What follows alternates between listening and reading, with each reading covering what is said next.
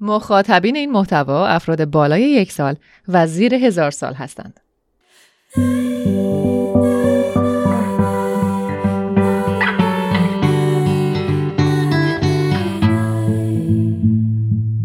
من کیم و اینجا کجاست؟ من رجا اندی هستم و این دنیای شاد با بچه های شاد هست.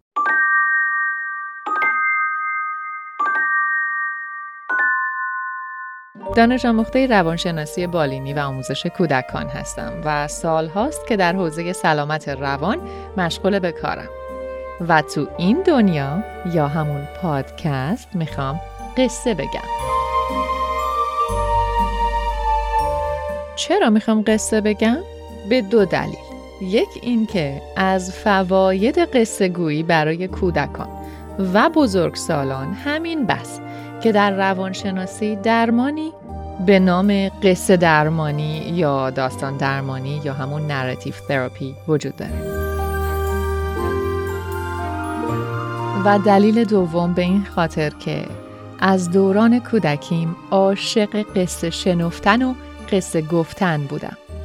چند سالی هست که به دور از خاکی که درش به دنیا اومدم زندگی می‌کنم. در این خاک جدید هم زبانان زیادی رو دیده و می‌بینم که عاشقانه تلاش می‌کنند تا پیوندهای نسل بعد از خودشون رو با زبان و فرهنگ زیبای فارسیمون زنده نگه دارند. چون بچه های مادرمون ایران که به دور از ایرانند به راحتی بچه های داخل ایران دسترسی به منابع غنی زبان فارسی ندارند. خیلی دلم می‌خواست تا من هم به نوبه خودم سهمی در این گام بزرگ و راه طولانی داشته باشم. همه اینها دست به دست هم داده تا به این فکر کنم که چه چیزی بهتر از ترکیب کردن یک درمان جهان شمول با زبان دلچسب فارسی برای فرزندان ایرانم.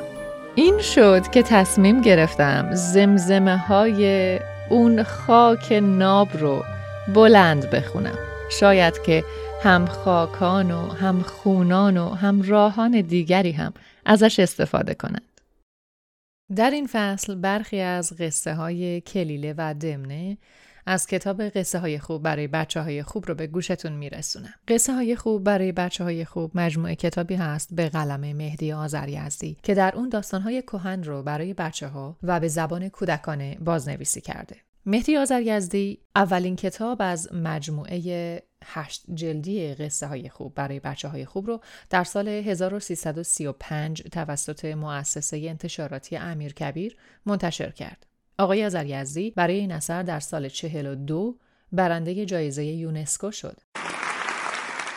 و سال 1345 هم جایزه سلطنتی کتاب سال رو از آن خودش کرد. بعضی از کتاب های مجموعه از طرف شورای کتاب کودک به عنوان کتاب برگزیده سال پذیرفته شد. این اثر به زبان اسپانیایی، ارمنی، چینی و روسی ترجمه شده. به خاطر آثار ارزشمند جناب مهدی آذریزدی در زمینه کتاب کودک روز درگذشت ایشون به نام روز ملی ادبیات کودک و نوجوان نامگذاری شده. این مجموعه تا سال 1394 64 بار تجدید چاپ شده. شما هم همین حالا می‌تونید چاپ جدید این مجموعه رو از انتشارات امیر کبیر تهیه کنید. توی پرانتز بگم که انتشارات امیر کبیر اسپانسر این برنامه نیست و من صرفا به دلیل این باور که کتاب خوب باید خریده و خونده بشه دارم بهتون توصیهش می‌کنم.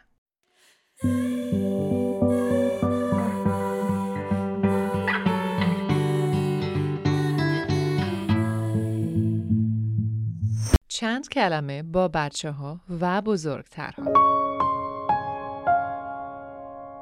این کتاب دارای 25 قصه است که از کتاب کلیل و دمنه انتخاب شده و از اصل اون ساده تره.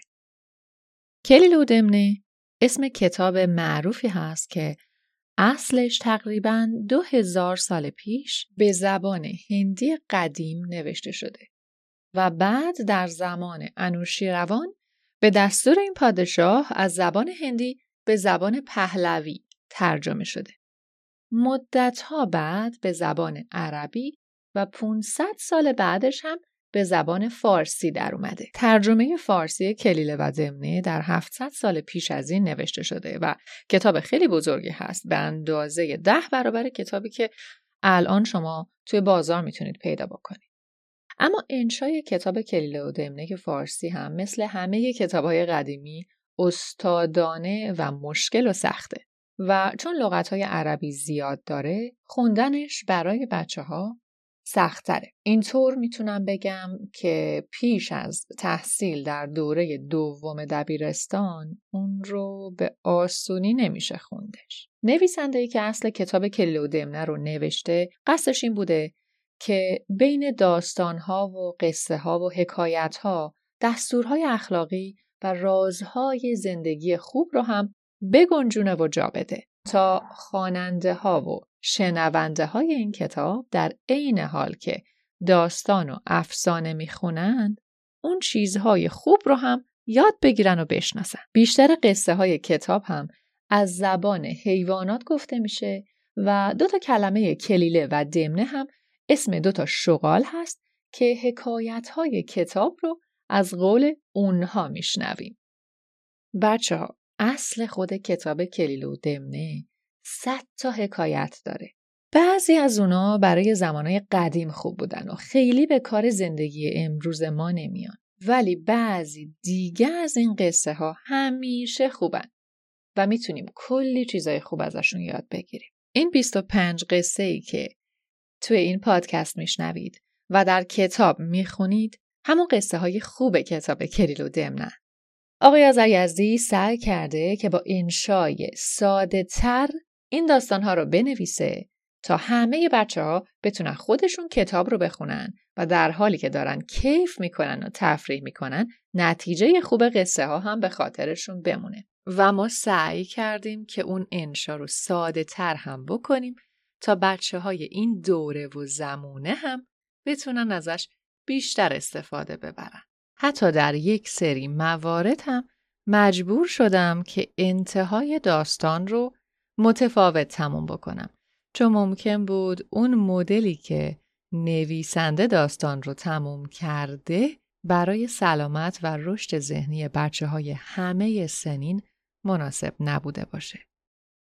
ولی در واقع مفهوم و کل داستان هیچ دستی بهش نخورد. امیدوارم که از قصه ها لذت ببرید و اگر خوشتون اومد به دوستاتون هم معرفی کنید.